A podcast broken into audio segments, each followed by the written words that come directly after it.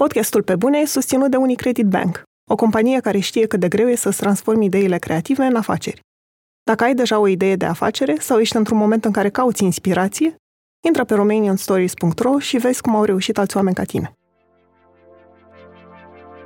Când s-a terminat școala, s-a deschis ușa către deșert.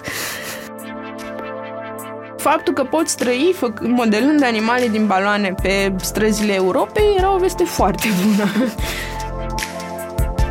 Pariu a fost dacă e valid ce cred eu despre mine, atunci voi putea să supraviețuiesc. Sunt Andreea Vrabie și ascultați pe bune. Un podcast sincer, cu oameni creativi despre cum au ajuns cine sunt și întrebările pe care și le pun.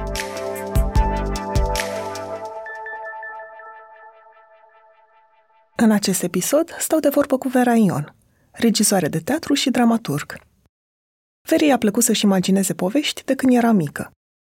În timpul liceului a făcut parte dintr-o trupă de teatru care a încurajat-o să-și exploreze creativitatea fără limite și reguli.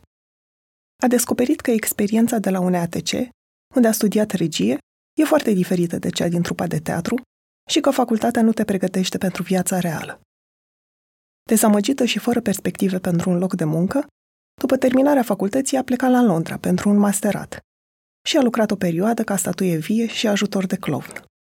Când s-a întors în țară, în 2010, Vera a început împreună cu actorul Sorin Poamă proiectul Scrie despre tine, o serie de ateliere prin care învață oamenii să scrie piese de teatru, pornind de la experiențe proprii și să le pună în scenă.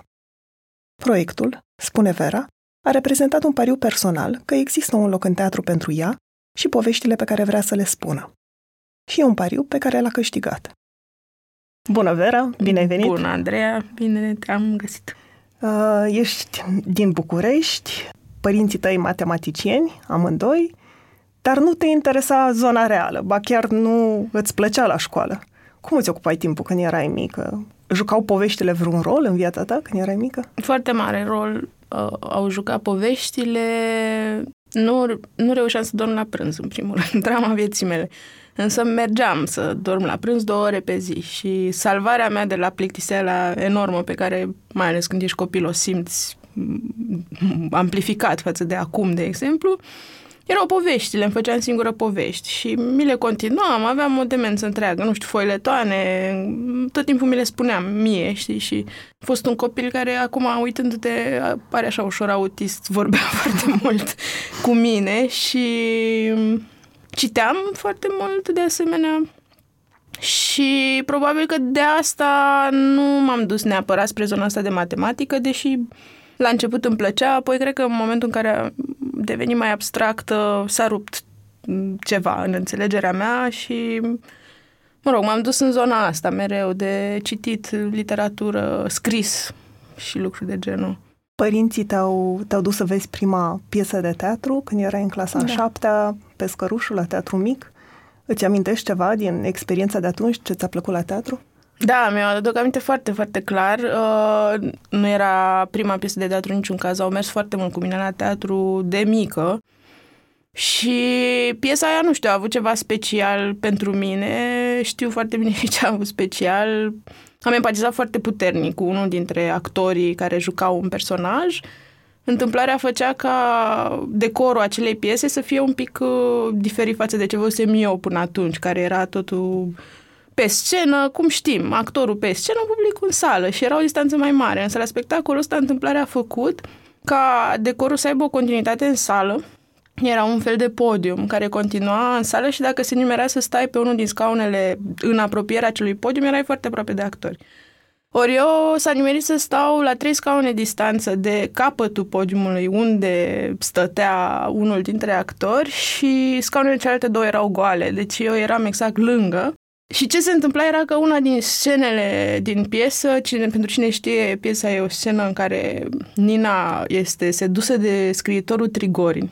Și regizoarea a ales ca uh, în această scenă să fie prezent și Treplev, prietenul, iubitul Ninei, unul din personajele principale, Însă el era prezent ca martor și era prezent pe acel, la capătul acelui podium. Practic doar puțini îl puteau vedea pentru că el stătea și asista la scena în care iubita lui este dusă de scriitorul de 40 de ani de succes care vine la ei la țară așa în vizită și eu îl vedeam acolo lângă mine și ce m-a șocat foarte tare era că plângea.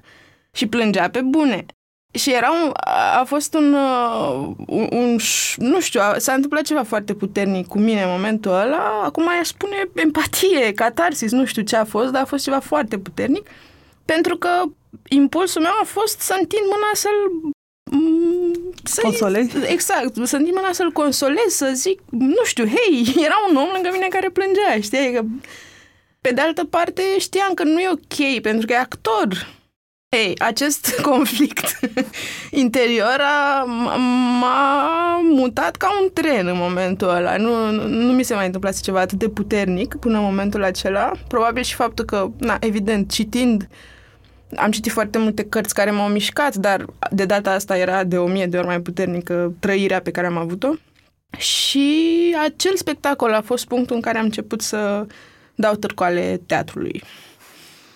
În clasa a 10 ai intrat într-o trupă de teatru care se numea 7am. Da. Cum, cum a luat naștere trupa asta de teatru și ce se întâmpla la întâlnirile voastre?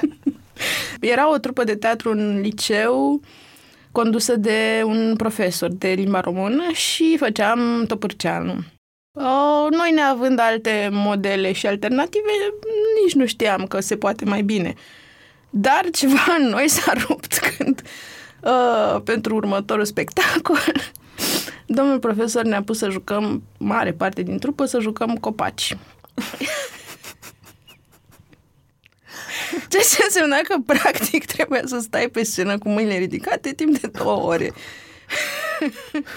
și atunci pur și simplu, nu știu, a fost punctul în care o jumătate din trupă am coborât de pe scenă și am ieșit din sală și Jumătatea mai care întors. era copaci.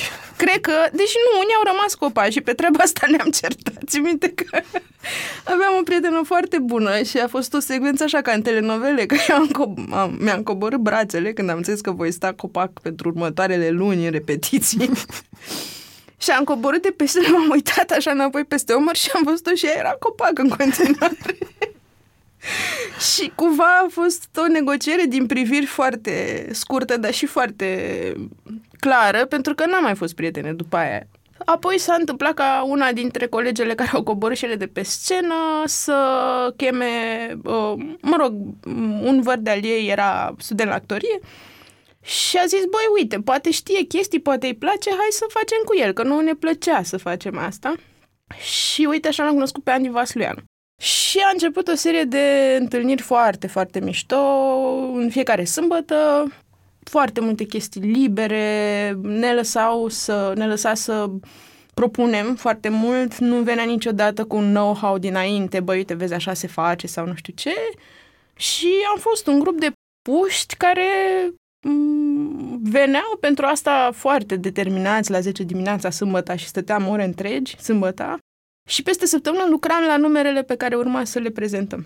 Nu, ex- nu exista nicio regulă, ceea ce a fost de aur, adică chestia asta a fost uh, atât de mișto și atât de opusă față de tot ce se întâmpla la liceu, încât în mod clar, acum țin minte ca pe o peri- perioadă în care m-am format acolo, în trupa asta de teatru, apropo de nu știu, de cum te exprimi, de cum cauți, cum lucrezi la ceva cu pasiune, cum greșești și înveți din asta și nu e o dramă și nu ești pedepsit, nu existau note, evident, adică tot setul ăla educativ pe care ar fi foarte mișto să-l aplice o școală, se întâmpla culmea tot în liceu, doar că sâmbăta și cu cineva care nu era nici plătit pentru asta, nici angajat al școlii, știu că a fost la un moment dat o experiență foarte mișto că am plecat uh, și dacă nu mă așa, cred că a fost prima mea plecare din țară prin 2000.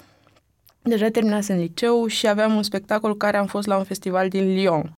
Și da, terminasem liceu, eram deja în primul sau al doilea an de litere și în momentul ăla m-am hotărât că trebuie să dau mai repede la teatru pentru că în mod clar era acolo ceva pe care voiam să îl descoper mai, mai mult cumva mai, mai condus la următoarea da. întrebare, pentru că imediat după ce ai terminat liceu ai dat la liter da. și nu la UNEATC. Mm-hmm. De ce ai ales asta? De a fost o încălceală foarte mare în perioada aceea.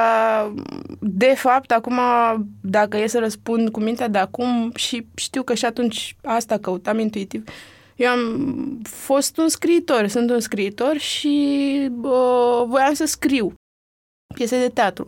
Scrisesem deja o primă piesă prin liceu. Uh, mi-a plăcut foarte mult să scriu și am scris-o foarte repede, adică am scris așa cu foame, a fost, iarăși, neavând de fapt foarte multe uh, restricții, pur și simplu m-am bucurat de proces și mi se părea foarte mișto, uite, vine și ăsta, pac, pac, pac, tot făcea sens. A fost o chestie asta scrisă mm, foarte repede, în câteva săptămâni, cu poftă și experiența scrierii acestei piese clar mi-a lăsat, uh, mi-a lăsat așa pofta, știi, de a scrie mai mult.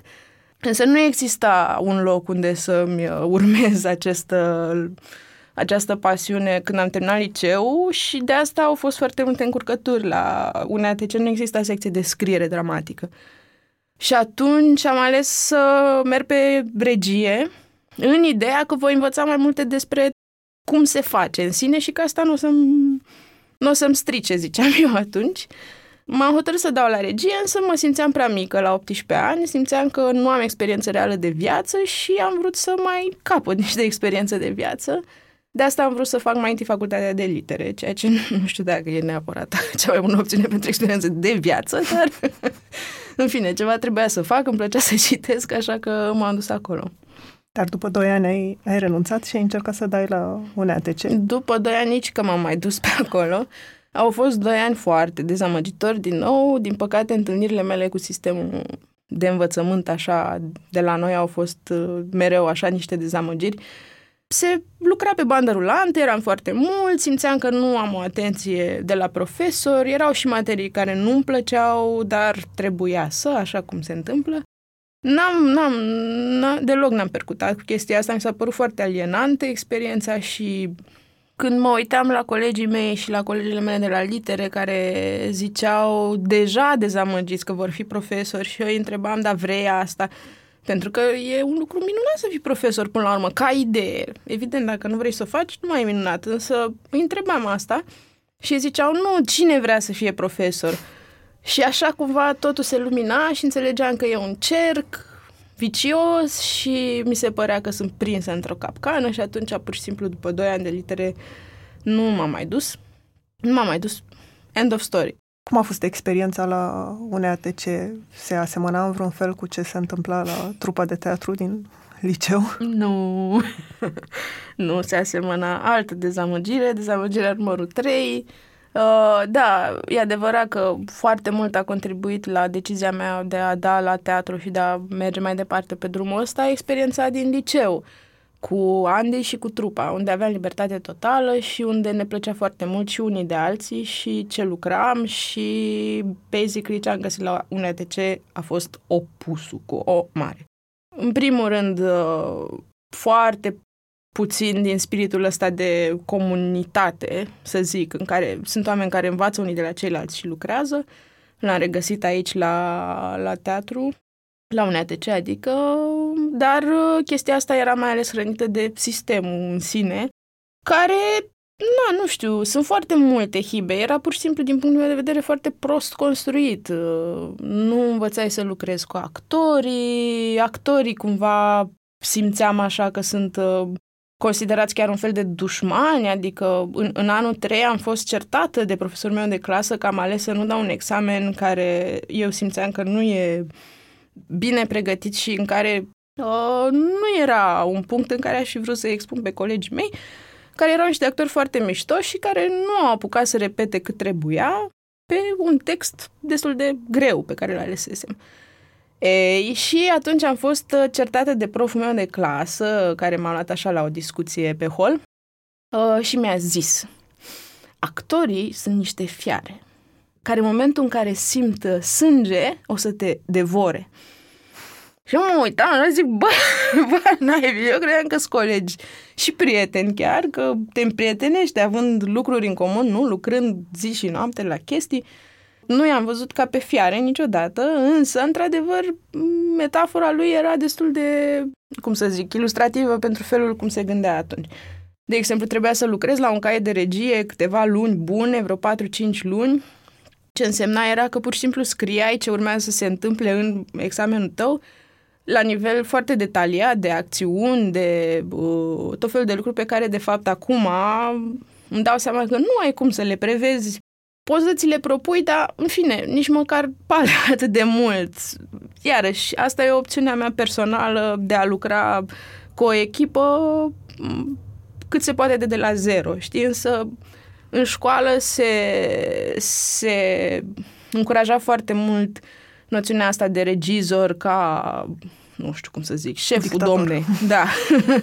Așa vede regizor, înțelegi? Viziune regizorală. Trebuie să ai caiet cu viziune, să știi exact, să construiești. Uh, și apoi actorii să facă ce ai zis tu acolo în caiet. Ceea ce, În detaliu. În detaliu. Ceea ce devenea o, o schizofrenie totală, pentru că aveai trei săptămâni de, de repetiții pentru a pune în practică un caiet pe care tu l-ai scris în câteva luni, pe care l-ai discutat cu profesorii de 11 milioane de ori până ți-ai pierdut tot cheful.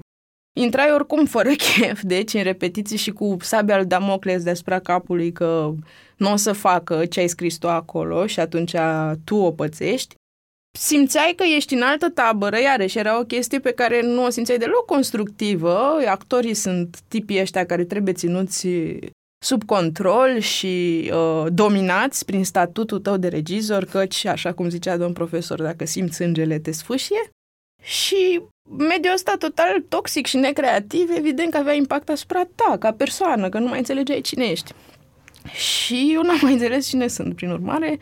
Uh, evident că mă simțeam total pe lângă și netalentată și mm, un, un, un conglomerat foarte dăunător de, de lucruri, știi, se întâmplau acolo și creativitatea e o chestie foarte personală, știi, și în momentul în care nu vreau să sune ciudat, dar cred că e mai ușor uneori dacă ai un job care nu presupune creativitate, poate atunci când dai greș nu se răsfrânge atât de mult personal asupra ta. Dar atunci când ești într-un domeniu din ăsta creativ și pui, cum se zice așa clișeic, dar chiar e adevărat, pui tot sufletul, în momentul în care dai greș, chestia asta te strivește ca persoană, adică te strivește pe tine, cu tot sufletul tău, cu tot pus acolo.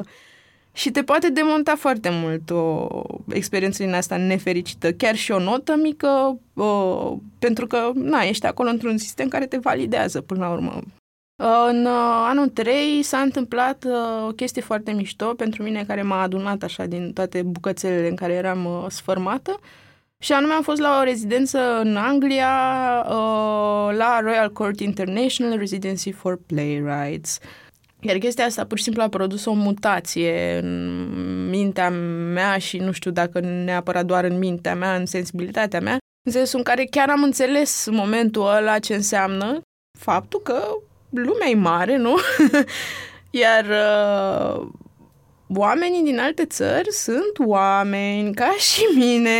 Uh, sună absolut stupid și banal, dar uh, pentru cineva care a trăit, a prins din comunism, aveam șapte ani, nu, la Revo- opt ani, cam așa, pe la Revoluție și cultura asta a lui afară și a ideii că ăștia din, de afară sunt un fel de aliens, așa, și în general superiori.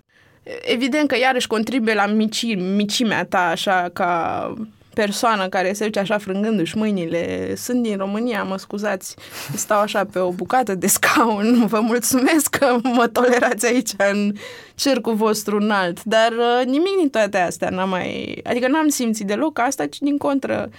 Uh, am simțit că nu eram nebună când, când refuzam să-mi asum statutul ăla dictatorial despre care vorbeam de regizor și că pur și simplu e ok ca unii să lucreze așa și alții altfel. Și iarăși am simțit pe pielea mea faptul că uh, fiecare persoană poate avea o opțiune de lucru care îi se potrivește ca și structură și că e ok să fii introvert și timid și să lucrezi în teatru și să nu fie o problemă asta și nu trebuie să fim toți uh, bărbați și uh, șmecheri și, mă rog, nu zic că toți erau așa, dar uh, nu e departe de ce se considera așa în perioada în care am făcut eu teatru și revenind la Londra m-a reglat foarte mult felul cum se lucra acolo, iarăși am găsit libertatea aia creativă pe care o căutam și a fost o experiență care m-a remontat și după care am putut să vin să-mi fac examen de licență, care a ieșit foarte bine și să încep un drum mai asumat.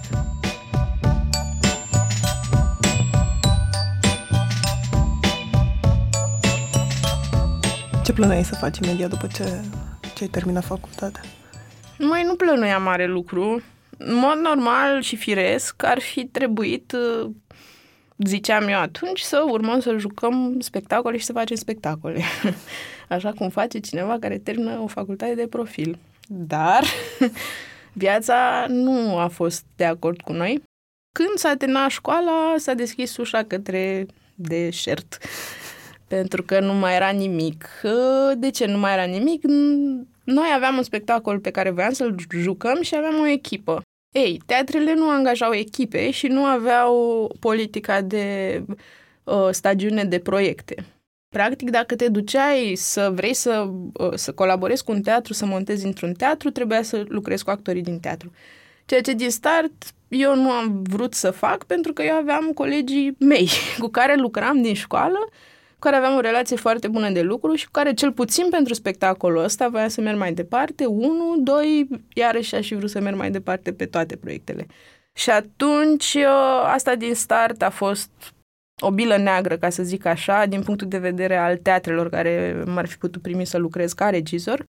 Uh, bile negre au mai fost și din cauza atitudinilor de moșier ale tuturor directorilor pe care am întâlnit și iarăși este o experiență foarte nasoală pentru cineva care are 26 de ani, este fată și uh, bate la ușa unor directori care îi spun lucruri de genul Mă rog, actually, în momentul ăla, în ședința aia, da, n-am bătut la ușă, am îndrăznit să intru direct în în cabinetul directorului pentru că secretarea am spusese că se poate, dar ce am auzit a fost, uh, păi bine măi Vera, de ce nu bați la ușă? Dacă îmi făceam o labă sub birou. Ei, imaginează-ți puștoaica de 26 de ani care nu a mai avut relații de lucru în teatre. A fost așa, un moment în care eu nu mi-am mai dorit să fiu acolo, pur și simplu, și o simți, adică nici n-am avut un drive suficient de mare să trec peste orice ca să reușesc eu ca regizor, știi? Era un termen destul de confuz pentru mine, nu știam dacă vreau să fiu regizor, nu știam ce înseamnă asta, știam că vreau să lucrez. Ceea ce am simțit clar că în teatre nu pot să fac. Rămânea varianta independentă, însă în 2008 în București nu existau decât, nu știu, la scena și Green Hours, cred, și Teatru Act, ca locuri.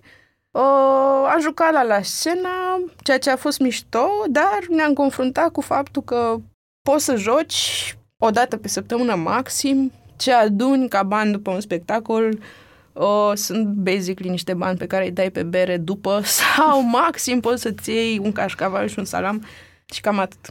Faptul că eram așa o mini, un sâmbure de companie independentă, în momentul ăla însemna că trebuie să ne facem singur reclamă, că trebuie să uh, găsim alte spații în cazul în care la scena nu se mai poate, că în cazul în care ajungem în alte spații și ele nu sunt uh, uh, pregătite pentru un spectacol de teatru, trebuie să rezolvăm tot ce înseamnă de, tot ce ține de tehnic, de partea tehnică. Na, a fost o experiență foarte mișto, romantică din foarte multe de, puncte de vedere, dar și foarte obositoare. Pentru că, în mod clar, energia pe care o consumam împărțind flyere, lipind afișe, făcând toate lucrurile astea de organizare, pe care, nu știu, acum pur și simplu e o imagine pe care o am și pe care o asociez cu toate astea, un rucsac imens pe care îl aveam și în care, nu știu, aveam laptop, uh, foarfece, scociuri, totul se aduna așa la peste 4-5 kg pe care le căram în fiecare zi era un consum îngrozitor de energie și sunt sigură că dacă energia asta ar fi fost depusă într-o zonă creativă, uh, am fi, în mod clar, avut o continuitate mult mai puțin fragmentată, știi? Și, uh, da, evident că te învață și sunt foarte bune experiențele astea, dar nu poți să nu te gândești cum ar fi fost să fie un sistem mai primitor pentru tineri Eventual un sistem în care să te, poat, te poți consilia ca tânăr artist cu cineva care să te îndrume către, nu știu, fonduri posibile, rezidențe unde să te duci o lună și să, să te aerisești un pic și să-ți aduci aminte de ce ai început să faci asta și tot așa. Și da, deci d- după școală a fost un uh, haos total. Și haos. Da, da, da. Așa că ai ales să te duci la un program de masterat la Goldsmith am ales să mai încarc o dată bateriile la Londra, care era o experiență foarte pozitivă în momentul ăla. pentru mine și m-am gândit că aș mai avea nevoie de experiență pozitivă și atunci am aplicat la un master și am ajuns din nou la Londra pentru încă un an de încărcare de baterii foarte, de, și de data asta foarte, foarte mișto. Ce studiai la, la programul ăsta? Masterul se numea Cross-Sectoral and Community Arts și era un curs destul de nou în uh, școală, era cam al cincilea an, cred, de când se întâmpla. Ce făceai era să implementezi un proiect de artă comunitară într-o comunitate din Londra. În grupul nostru eram, cred că, vreo 10 cursanți uh, din domenii diferite și atunci am lucrat cu, am făcut unul dintre proiectele de la clasă, a fost uh, făcut împreună cu o colegă artist vizual și cu un coleg coregraf. Ceea ce iarăși a fost foarte, foarte mișto pentru că ne-am dat seama că e vorba de limbaje și dinamici diferite care se pot completa de minune. iarăși, as opposed to un ATC unde departamentele nu comunicau între ele, pur și simplu, și nu aveau, nu comunicau pentru că nu aveau un curs, o platformă comună unde se întâlnească. Iarăși, la Londra cumva am uh, recuperat uh, stamina și energia pozitivă și din nou, ideea că nu sunt eu nebună pentru că simt intuitiv un, aplecarea către un anumit mod de lucru și că ar trebui ca oricine simte asta să-și urmeze instinctul ăsta și să nu se simtă prost că, uite, toți ceilalți fac altfel și atunci sunt eu greșit și hai să renunț. Ce să zic? Da, un an bun din nou a fost atunci. Chiar la sfârșitul anului ai fost statuie stradală și ai început să faci figurine din baloane. Cum s-a întâmplat asta? Cum s-a ajuns aici? Așa, ei, acum sunt două fire ale poveștii. Viața mea se pare că a conținut mereu, din momentul în care am ajuns în Anglia, aceste două fire. Uh, Anglia-România. Nu aveam cum să, să, să mă reinventez ca, ca persoană și ca identitate, deși poate atunci aș fi vrut asta, uh, pentru că aveam nevoie de ceva nou și atunci uh, a rămas activă și persoana care își dorea într-un fel sau altul să continue ce a început în România, deși era foarte multă frică în legătură cu asta și totuși era foarte mult dor de a lucra cu colegii. Unul din acești colegi, Sorin, Sorin Poamă, actor, colegul meu și de acum, uh, a ales în perioada aceea în care iarăși era criză, în România nu puteai lucra, nu puteai găsi niciun job ca neactor, dar minte ca actor, Uh, în urma unor, uh, a unor evenimente așa care l-au pus într-o poziție foarte nasoală, adică de a ne face nimic. În România, uh, a ales să rupă blestemul pasivității și al depresiei și să plece pe vară la o, într-o, într-o aventură în Europa în care uh, urma să lucreze ca și artist de stradă. Ei, și ce s-a întâmplat în anul acela a fost că Sorin a ajuns și uh, la mine la Londra, a fost la Berlin, unde a învățat să facă animale din baloane și faptul că poți trăi modelând animale din baloane pe străzile Europei era o veste foarte bună. Prin urmare, Sorin a venit la Londra și am mers împreună în Trafalgar Square să testăm no pressure. Uh, el avea, a, a, avea un costum de clown, eu am improvizat un costum de clown din ce haine aveam eu pe acolo și după două ore să constatăm că este absolut minunat și eliberator. De ce? Pentru că te joci cu foarte mulți copii, accesezi o energie absolut sănătoasă față de toată bălteala noastră depresivă-intelectuală de est europeni amărâți uh, și gânditori știi, se anula chestia aia și pur și simplu începeai să te joci. Erau foarte multe culori, foarte multe energii foarte mișto, oameni din toată lumea care veneau la tine și tu le făceai un cățeluș sau un iepuraș și era numai bucurie. Unii lăsau bani, alții nu, iarăși nu era nicio supărare, dar la sfârșit îți ajungeau banii cât să poți să mănânci liniștit și nu, nu era nicio problemă. Deci un nou viitor apărea în momentul ăla foarte și luam în considerare. Uh, pentru că eu urma să mă întorc acasă.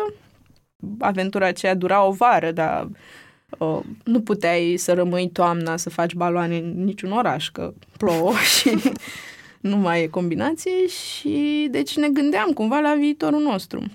Nu știu dacă atunci am făcut planul, dar uh, peste un an ne-am întors pe vară în Europa. Atunci, peste un an, aveam clar planul să strângem pe vară bani cât să ne ajungă pentru câteva luni, cel puțin în România. Asta era în 2010. Da. Și când ați plecat din nou în Europa, bine, în primul rând, da. când, când ați revenit prima dată în țară, în mm-hmm. 2009, s-a născut și o piesă de teatru din asta, da. e clar. Da. Atunci am ajuns în țară și am început să scriem, nu știu ce să facem altceva. Era o experiență recentă și foarte puternică și care ne schimbase pe amândoi foarte mult și atunci firesc na, impulsul a fost hai să scriem o piesă despre asta. Nu știam ce să facem altceva cu viața noastră. Asta o făceam cel mai bine, asta făceam împreună cel mai bine. Mereu a contat această colaborare, știi? Și acum tot timpul ne uităm în urmă și zicem, băi, dacă n-am fost doi în povestea asta, sigur n-am fi rezistat. Uh, ce am făcut atunci, știu sigur că pentru mine a fost o motivație foarte puternică să nu mă las cuprinsă de depresia care știam că o să vină. Toți prietenii mei care fusese răplecați un an pe afară mi-au zis, băi, o să te deprim rău la întoarcere. Era contrastul foarte puternic. Nu știu dacă acum mai e așa, știi, s-a schimbat destul de mult uh, Bucureștiul. Poate e, nu știu, dar atunci, clar, era un contrast incredibil între doar la nivel de viață între Londra și București și venind înapoi și neavând nici perspective, uh, n-am știut altceva decât să ne aruncăm în lucru. Și asta am făcut luni întregi, am repovestit ce s-a întâmplat, am înregistrat pe reportofon, am transcris text și în primăvară s-a născut un prim draft al unei piese numite, cum ziceam și mai devreme, Ich Clown, care în momentul ăla era așa un fel de sumă a tuturor experiențelor noastre Na, nu ne-a plăcut foarte mult, am început să-l producem, am făcut rost de finanțare pentru producție. Cum ați făcut rost uh, de finanțare? Păi, eu m-am dus frumos la Fundația Dinu Patriciu, care îmi dăduse bursă. A fost primul an și cred că singurul în care au uh, dat burse de studiu și pentru zona de artă și cultură. Eu am avut norocul să uh, am o bursă din, uh, mă rog, de studiu și când m-am întors, uh, m-am dus la ei și am zis, uite, m-ați susținut să plec, ați, ați pus o condiție să mă întorc, pentru că era o condiție a bursei, ca după ce îți uh, termin masterul să te întorci cel puțin un an în România și să aplici ce ai învățat. Zic, m-am întors, sunt aici, vreau să fac ceva cu ce am învățat, vă rog să mă susțineți să produc această piesă, pentru că, până la urmă, e logic s-a întâmplat ceva și am obținut finanțare pentru producția acestei piese. Uh, am avut premiera în iunie 2010 cu Ich Clown la MNAC și apoi am plecat să ne facem banii pe... să muncim pe vară ca să avem ce mânca la toamnă, cum s-ar spune. Iar când ați ajuns în Londra din nou cu baloanele, v-ați dat seama că nu mai puteți să mai vindeți baloane exact. pe stradă. Da, Londra a fost primul, prima pe hartă pentru că acolo fusese experiența pozitivă. Mm. Am fost și la Berlin un pic, urma să ne întoarcem. Apoi am ajuns la Londra și la Londra ne-am instalat noi frumos cu baloanele, fericiți că, uite, cerul e senin, nu plouă, sunt mulți turiști, hai cu balonul și apoi uh, au venit cei de la security care ne-au zis că nu mai e voie cu baloane. Ceea ce stai seama că a căzut universul în cap. În momentul ăla era ca și cum s-a des- te anunță cineva că s-a desfințat o meserie sau nu știu, știi.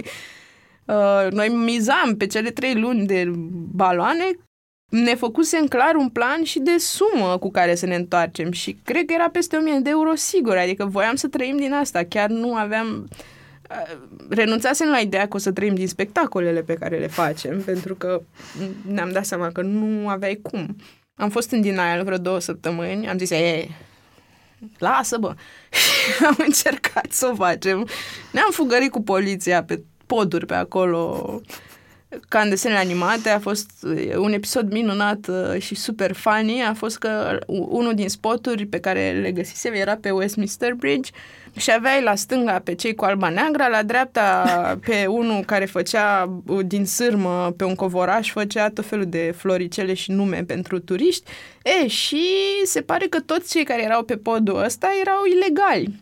Prin urmare, exista un cod care te anunța că trece poliția nu mai știu care era codul, ceva, că eu nu știam, dar practic mă luam după ceilalți, pentru că uh, era un moment în care toți începeau să strângă și fugeau. Și venea și poliția din urmă, liniștită, făcându-se că nu știe și toți fugeau, fugeam, de fapt, toți, că ăla cu... Totul era făcut foarte, să fie foarte ușor, strâns, știi? Și vedeai, dacă vedeai la distanță, era fix Tom și Jerry, toți își strângeau repede baticuț, o luau la goană, noi ne mutam pe celălalt pod, unde mai avea iarăși un interval de jumătate de oră în care prestai și apoi, din nou, semnalul că vine poliția și tot așa. E, chestii care îți dai seama că nu avea cum să dureze, adică fan, fan, dar era și un pic, te uitai la tine așa din afară și ziceai ce fac eu mai exact aici, adică ce se întâmplă, unde, care-i planul, vorba ta, știi ce fac. și atunci uh, ne-am repliat pe statui de stradă. Stai seama, foarte mult, adică cumva jumate din motivul pentru care am stat acolo a fost și pentru că aveam așa o gaură a cheii prin care vedeam o lume absolut fascinantă de care habar n-avusesem și despre care urma să scriu și să scriem. Pe de altă parte era și componenta asta de supraviețuire foarte activă și care na, te punea în poziția în care ajungeai să te gândești, știi, observându-ți flow interior, dacă tu îți propuneai într-o zi să faci 100 de lire, ca să pui totuși deoparte pentru la toamnă, așa cum știi, așa cum hotărâsem, vedeai cum ți se modifică sensibilitatea cumva și cum te modifici tu ca om. Pentru că aveai un target. Și ca să faci targetul ăla în trei ore, trebuia să iei niște decizii. și deciziile alea puteau fi. Păi pe ăsta nu-l bag în seamă pentru că nu-i cu părinții sau pare sărac. Pentru că uite-l pe ăla care e cu părinții și par bogați și ăia o să-ți dea două lire. Și erai, vedeai foarte clar, adică a fost fascinant pentru mine cum se întâmplă. știi chestia asta? Sub presiunea asta a banilor, a imediatului, a faptului că mâine nu știi dacă nu plouă, de exemplu, și nu o să poți lucra și atunci să mai dus o zi, etc., etc., și cum ajungi să fii în poziția în care îți alegi copiii. Și atunci te vedeai într-o situație în care de multe ori știi supraeul ăla care zice chestii despre tine, zicea, ia uite bă, ai ajuns și să cerșești pe poduri prin Londra. Pentru că, până la urmă, știi, cât era fan și mișto, era fan și mișto și te jucai copii. Dar ora aia în care te forțai să rămâi pentru că nu ai făcut banii și nu mai era nici fan, nici mișto, aia era ora în care cumva tu te, te, te puneai jos, de fapt, psihic. Uite unde ai ajuns, uite ce faci.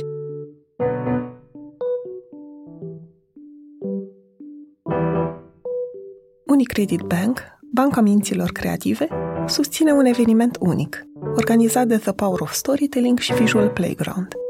Vino pe 7 august la Teatrul Național din București să afli cum poți fi designerul propriei cariere creative de succes. Invitată este Debbie Millman, considerată una dintre cele mai influente figuri ale designului contemporan. Debbie va vorbi despre cum și-a găsit curajul și drumul în carieră și cum a învățat să împace nevoia de siguranță cu cea de libertate și creativitate. Detalii și bilete pe thepowerofstorytelling.org.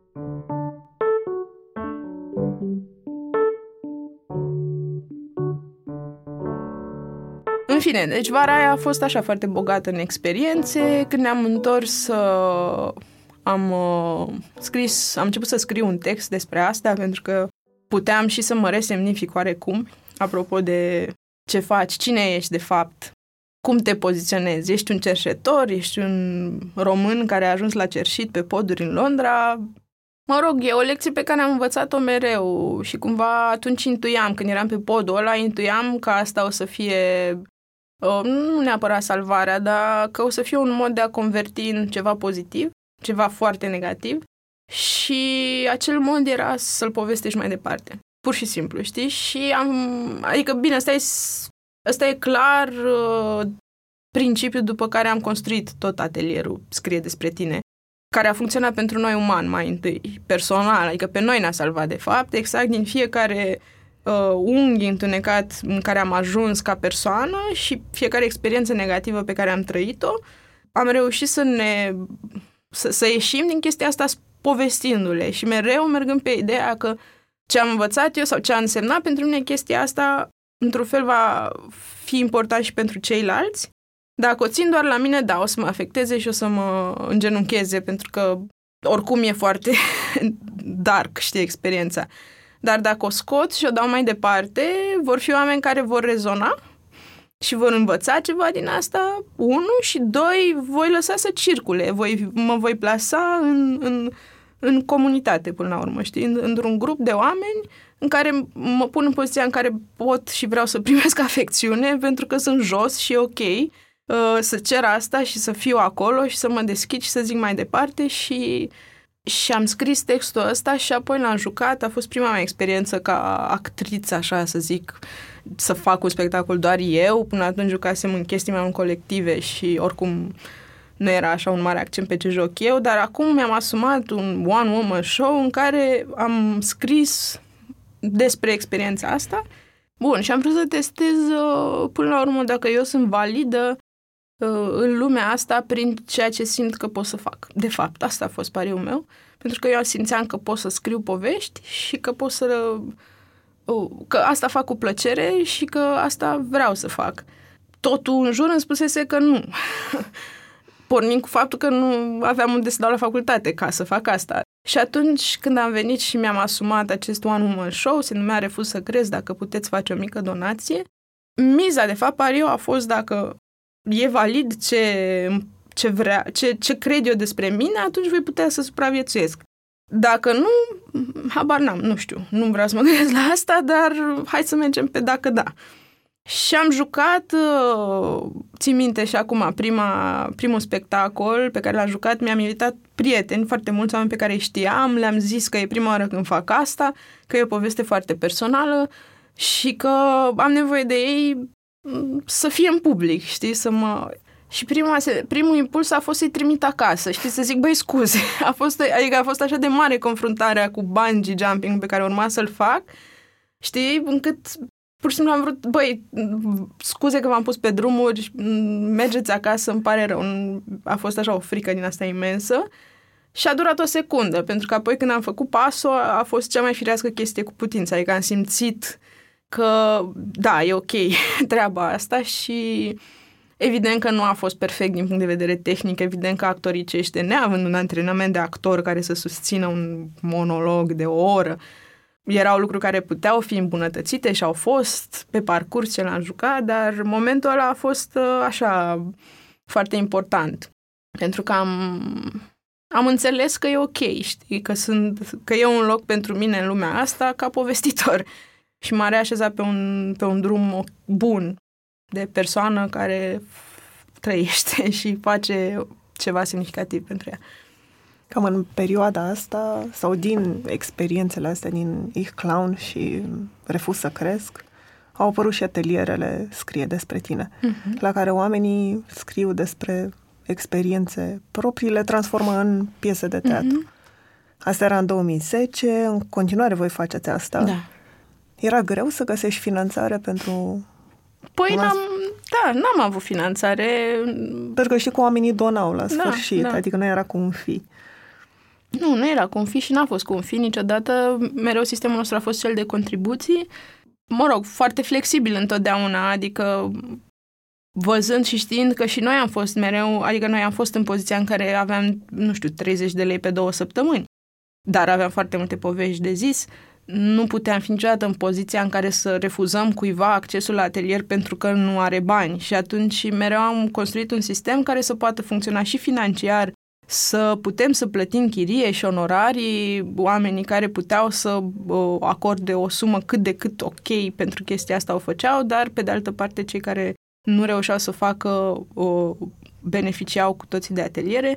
Uh, nu a existat finanțare, ca să-ți răspund la întrebare, decât uh, târziu, după vreo trei ani de când am început proiectul ăsta, am avut o finanțare punctuală pentru festivalul Scrie despre tine în care am montat primele cinci texte care s-au dezvoltat în atelier, însă era nu era neapărat benefică chestia asta pentru proiect în momentul ăla, pentru că eram foarte mici încă și mai mult ne-ar fi ajutat, dar cine să gândească acum, știm, atunci nu știam, să reușim să avem o continuitate pentru noi ca și școală, ca și spațiu, ca și cursuri și așa mai departe și abia apoi să ne ocupăm de producție. Adică în momentul ăsta am avut aceeași discuție anul trecut când am aplicat pentru finanțare și am zis uh, că producția e mai încolo. În momentul ăsta, proiectul se numește Școala de Dramaturgie și Scenaristică Scrie despre tine și e cofinanțat de Administrația Fondului Cultural Național și este prima oară când ne putem propune ca închegat, având acum asigurată partea asta de spațiu și cât de cât o continuitate și o normalitate pentru câteva luni, până în uh, iunie anul următor, ne putem propune să construim din tot, toată experiența pe care o avem acumulată, să propunem o metodă coerentă și să o transformăm într-o școală, asta vrem.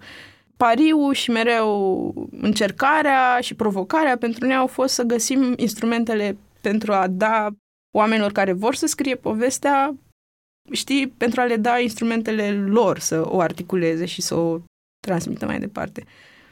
Și asta am lucrat timp de șapte ani. Ți se pare cumva că e o alternativă la ce ți-ar fi plăcut ție să găsești în UNEATC? Da, total. Mai ales pe partea de dramaturgie. Absolut. Da, mi-ar plăcea să merg la școala de dramaturgie, scrie despre tine, ca și cursant, clar. Și poate, cine știe, într-un mod uh, ideal, în viitor o să pot să merg și eu. Dar cred că e mișto să faci lucrurile gândindu-te cum ți-ar plăcea ție să beneficiezi de ele, știi? E o alternativă. Iarăși, nu cred că e o gândire bună să uh, mergi așa pe negativ, un ATC, nu știu ce, nu știu ce, bla bla. Da, un ATC există. Foarte frumos, dar e minunat dacă există și alte variante și oamenii își pot alege, știi? Când am crescut eu, exista doar un atc Nu cred că erau nici cursuri de actorie foarte multe pe piață, de scris cu atât mai puțin. Ei, aia era o variantă așa mai nasoală a poveștii, pentru că n-aveai să te duci. Erai forțat să fii acolo, dacă voiai cât de cât să, să, să înveți ceva din, pentru, pentru chestia asta, știi? Faptul că acum am construit o alternativă nu înseamnă că ne poziționăm negativ față de un ATC, înseamnă că încercăm să facem ceva care pentru noi funcționează. A fost vreun moment în care te-ai gândit să renunți? Da, mereu, în fiecare lună. da, sincer vorbind, și pe de altă parte, la fel de mult mă atrăgeau oamenii care veneau. Adică tot uh, pentru că de foarte multe ori am fost în poziția în care trebuia să adun foarte mulți bani, ceea ce, într-un fel, era ultimul lucru de care aveam nevoie într-o relație cu oameni cu care lucrez pe un conținut creativ, știi? Și mereu să le aduc aminte că, băi, uite că trebuie să plătim chiria dacă poți, dacă nu știu ce. Nu e un drum ușor, știi? Și e o poziție în care nu vrei neapărat să fii, iarăși te întorci cumva să te gândești, bă, dar ce, eu ce fac? Toate ziua cer bani. Unde e conținutul, de fapt, proiectului meu? Ce se mai întâmplă cu el, știi? Și apoi se întâmpla un atelier și ți aduce aminte. și mereu a fost dihotomia asta. Acum, eu personal sunt într-o fază foarte bună, oarecum, adică echilibrată față de mine, apropo și de viața personală. Scriu mult mai mult de ceva vreme și asta iarăși este treaba mea. și dacă nu o fac, asta mă frustrează și mă face să nu aduc în proiect ceva bun, ci mai degrabă să îl fac așa cu râcă. Eu n-am scris, voi scrieți. Dar dacă, dacă reușesc să ajungi așa pe o parte echilibrată, culmea, scriu de când am devenit mamă, e o chestie care m-a echilibrat extrem de tare și care mi-a pus totul în pagină diferit și care, culmea, m-a făcut uh, să, să mă reîntorc la scris și să îmi iau foarte în serios partea asta de ce vreau eu să fac cu mine, pentru mine, clar să scriu și dacă asta e împlinită, totul e ok. Întorcându-ne la început, când mm-hmm. spuneai că îți plăcea să-ți construiești povești și fix ce ai spus tu acum, că atâta timp cât scrii, ești echilibrată, iar atelierele presupun ca oamenii să-și spună poveștile. De ce crezi că poveștile pe care ni le spunem noi despre noi și despre noi altora sunt importante în viața unui om? Empatie, cred că e primul cuvânt pe care l-am și asta apropo și de episodul pe care mi l-am reamintit cu actorul de la Teatru Mic și cu mutația aia foarte mare care s-a produs cu mine, știi? Văzând pe cineva că plânge, ceva s-a întâmplat în mine de puternic, acum avem un cuvânt pentru asta, atunci nu știam deloc ce mi se întâmplă, dar am fost modificată. Și atunci, probabil că e acest nu știu, această nevoie a oamenilor de a se oglindi, de a fi împreună, de a... Sunt absolut convinsă orice s-ar întâmpla pe lumea asta, că oamenii construiesc pe umanitatea din ei și că ea este la centru oamenilor și că ce vine împotriva acestei umanități sunt lucruri care nu sunt în natura unui om. Și atunci este focul ăsta dintre oameni care ne ajută să... E ce se întâmplă și până la urmă și atunci când devii părinte. E o mutație atât de mare și e din dragoste chestia asta, încât înțelegi foarte clar de ce oamenii au nevoie să fie împreună mai degrabă decât să fie rupți unii de alții și chestia asta, poveștile ne aduc împreună, au un comun. De asta probabil a și funcționat propunerea asta noastră foarte bine, ne aștepta de bine de a ne spune poveștile, pentru că noi avem și o istorie ca țară de reprimare a propriilor povești, pornind cu expresia nu da din casă și continuând cu rușinica. Toată lumea știe așa chestia asta și atunci nevoia asta primară de a spune ce ți se întâmplă e în primul rând sănătoasă și în al doilea rând salvatoare și pentru ceilalți. E, e o relație E o relație, nu e doar publicul sau doar povestitorul, e la mijloc cumva, pentru că și calitatea atenției publicului face povestea să fie bună, nu doar, uh, știi, e o relație de interdependență.